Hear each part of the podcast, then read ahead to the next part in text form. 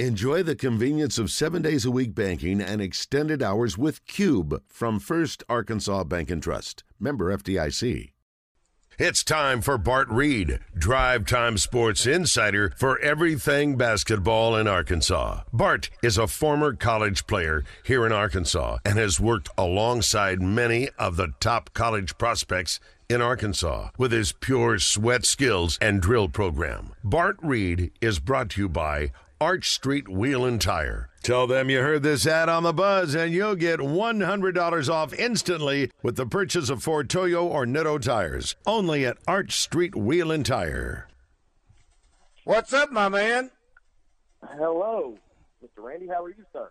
Man, doing great. I'm going to start you off with a question right off the bat from our Asher Record Service Company live fan feedback. Uh, Brady says, just saw Bart's social media post about being on the show today. Uh, can he comment about the rumor of Terrion Burgess is transferring to Benton this season? Ooh, well, I tell you what, it might be smart for me to stay away from that one until it's. But I'll I'll say this, Randy. I've always tried not to comment. I think there's um, that needs to come from whatever the parents are doing and, and the player specifically. I think we've all heard certain things.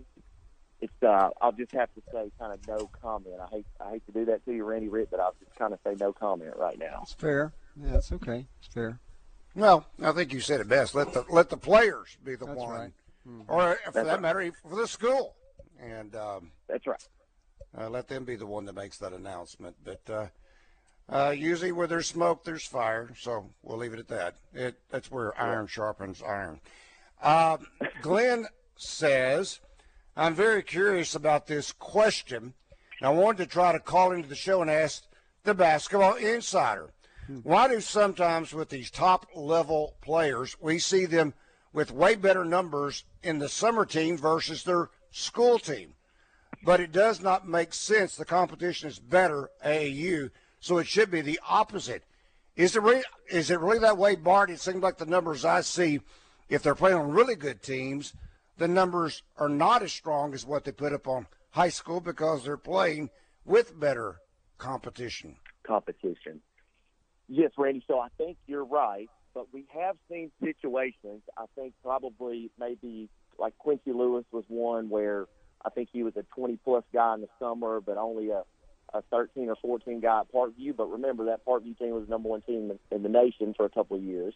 Uh, we have seen situations where top level players are averaging, and I won't even say averaging, it's because it's not about one stat.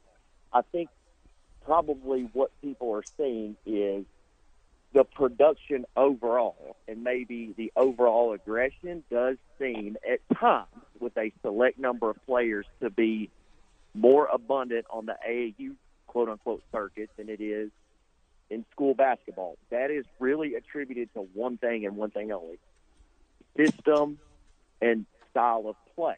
At AAU grassroots, it's going to be a little bit faster than most any school you would play. And school basketball at times can slow down and the number of possessions go down. Therefore, overall production goes down as compared to AAU because there's more shots, more et cetera. So, but for the most part, you're going to see school numbers extremely high and then drop off in the summer. But we have seen that selectively from time to time. Like I think Dallas Thomas might actually average more points with Bradley Beal than he does at Parkview, but that would be one of those outlier type of things. Bart, is is this the fall that we're going to see the introduction? Speaking of a faster game in the AAU grassroots, is this the fall where we start seeing a shot clock in some of the classifications in Arkansas? Yeah, so Randy and Rick, I, I, I, 5A is this year. I do not know. We need to check that to see if it goes below that to 4A, but I think they were taking it one classification at a time. But 5A will now have a shot clock, and I think, this is just my personal opinion, that's the best thing to happen to high school basketball in the state in a long time. I think that does a lot of things and makes the game, I think, more enjoyable, but gives players more opportunity, I think, to overall develop and showcase their talents as well. So I'm looking forward to it. But 5A is definitely this year. Randy Rick, we just need to see if it's 4A too. I think it's just one classification per year, if I'm not mistaken. Does this not, though, better prepare a player who has to play with the shot clock and playing at the next level? Because, I, I mean, I don't know if a level, uh, maybe NAIA doesn't play with the shot clock, but all the other, right. whether it be D1, D2, otherwise, they're playing with the shot clock. Playing with the shot clock, and I think it overall helps them develop. Randy, if they're not going to the next level, if it if you're just looking at okay, I want to enter high school, I want to be a really good high school player and get to the max of my abilities. I think a shot clock helps all of the above, from NBA, college, to just being a average basketball player. It teaches you the game. You can't stand around, not move, not find open spaces, not be prepared to dribble, catch, and shoot, and make really fast decisions if there's no shot clock and you can sit there and pass the ball for an entire quarter, which Randy, I've seen. I know you've seen it as well. For half a quarter, one team will pass the ball mm-hmm. and just hold the ball and stall out. This teaches them you have to be ready in a short shot clock or at least a shot clock to be ready to go and play the game. So I think it helps everybody, boys and girls. Well, I contend. Uh, I, re- I did start off officiating years ago, uh, back when I was a lot younger, get up and down the court. But um, I welcomed the up tempo game compared. Uh, I did a game along with Scooter Register uh, between Camden Fairview, who was coached by uh, Bill. Oh, I've gone brain dead. His dad was Bill Washita. Um, mm-hmm.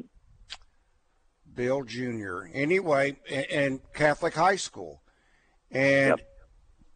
I mean, it was a minimum of 50 passes, and yep. who knows how many screens and picks there were set.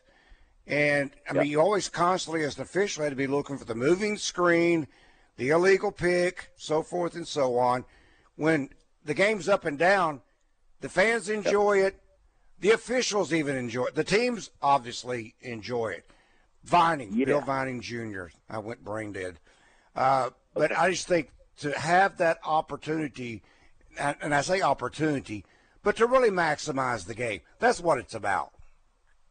Exactly right, Randy. If you look at what we all do, especially in your seat and especially mine as a trainer, we're we're ambassadors for whatever sport we're representing, and we want to grow the game. Doesn't matter how we get there.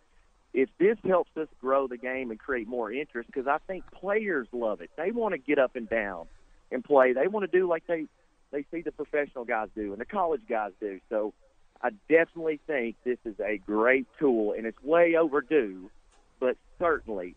Best shots, and I'm this is not just the new school guy. The best shots in offense come early in transition. The more you pass, sometimes it sounds great. Over a certain point, there's diminishing returns, and you're taking a worse shot than what you could have had four passes ago. So there's a little science behind it as well. It's time for Bart Reid, Drive Time Sports Insider for everything basketball in Arkansas. Bart is a former college player here in Arkansas and has worked alongside many of the top college prospects in Arkansas with his pure sweat skills and drill program. Bart Reid is brought to you by Arch Street Wheel and Tire. Tell them you heard this ad on the buzz and you'll get $100 off instantly with the purchase of four Toyo or Nitto tires. Only at Arch Street Wheel and Tire. Is this, Bart, the grind time, if you will, for both boys and girls basketball? AAU is the um, grassroots season, I would assume, is completed and done. And in some cases, school has started, but now yep. you've got the grind of getting ready for the upcoming high school season. Yep, the grind has started. Coming after a very long summer for a lot of these young young men and young ladies who have been out traveling all over the place and certainly even just staying in state and battling out almost every weekend. It is school time.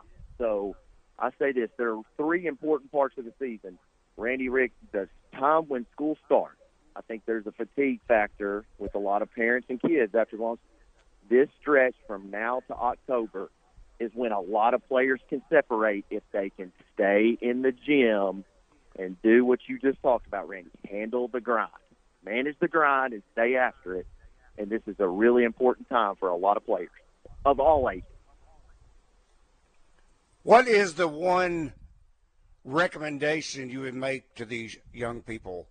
Uh, is it work on your ball handling? Is it work on your passing skills?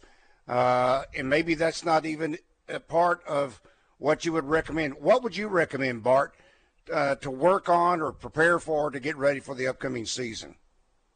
Well, so it's a great question, Randy. So I'll say this: being self-aware is a talent, and a lot of the kids are not going to be I guess worldly enough and old enough to know be self aware of what they're great at, but what the that's where the parents can come in. Be know what your game is. Talk to a coach, a trainer, a parent. Figure out the three things that you do consistently in games and take that and enhance that.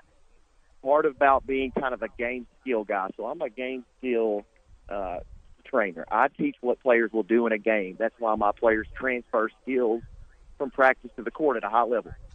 Not everyone is the same, so ball handling ready will work for somebody, but it might not be the best thing to work on for the next person. It might be shooting. Right. You can work on three skills at a given time. Find out what those are and break those down and figure out how to get better at those three things.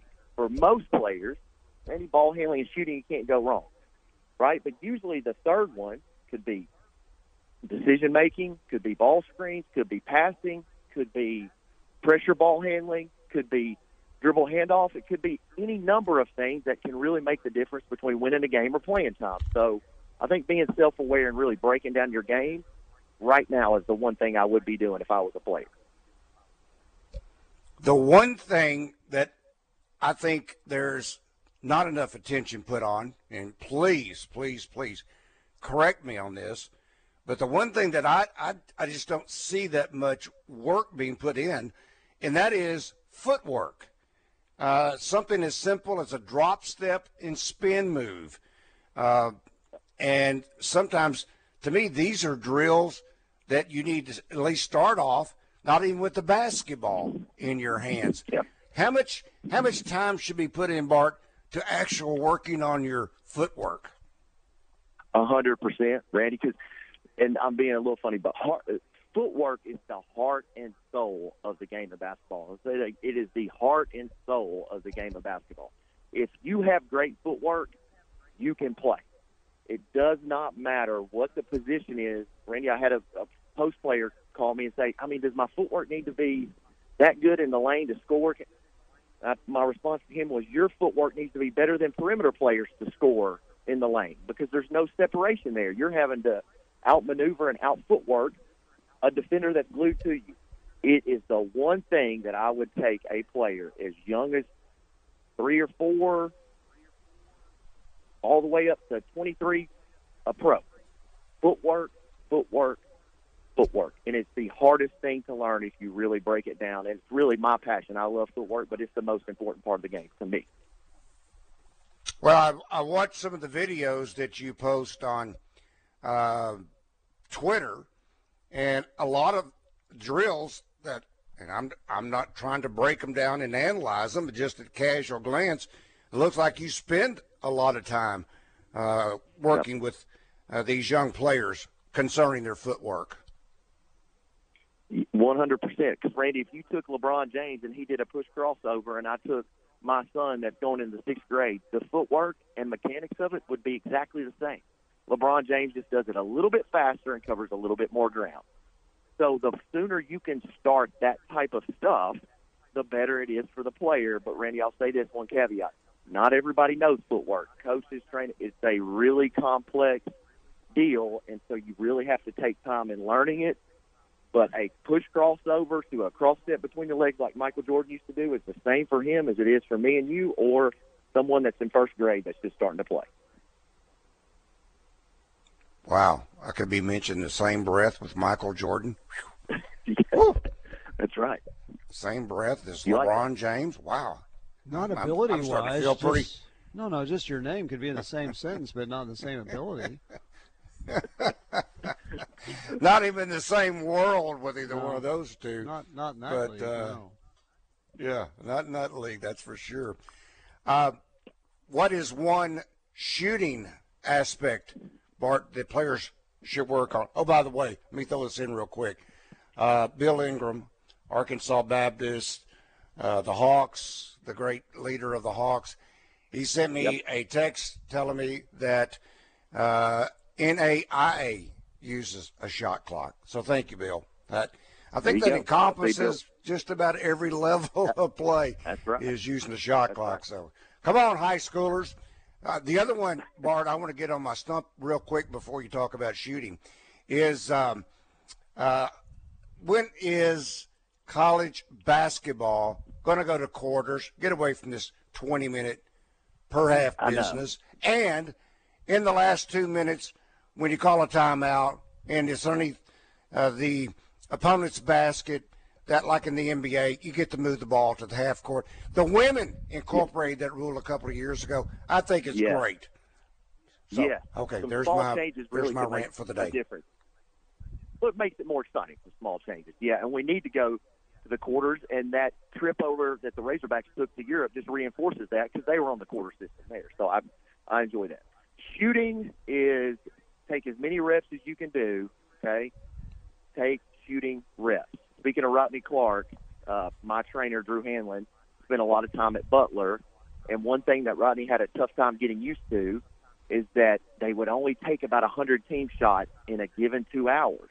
Okay, so they were real focused on defense, and he had a tough time with that because he's used to taking a ton of shots. Take shots. Go outside, take shots. You don't have to have a real nice goal or be indoors to get effective shooting reps in. Isaiah Joe spends 15 minutes inside five feet before he takes any step out. So once you progress, get somebody in your face and shoot. Get used to shooting the basketball with a little pressure on, just like you would in a game. Well, I, I can uh, answer maybe one question. It appeared to me on that European tour that the goals were bent downwards. That gave me that appearance. Thanks, Bart. Have a great weekend. Thanks again to Arch Street, Wheel, Get and Tire. weather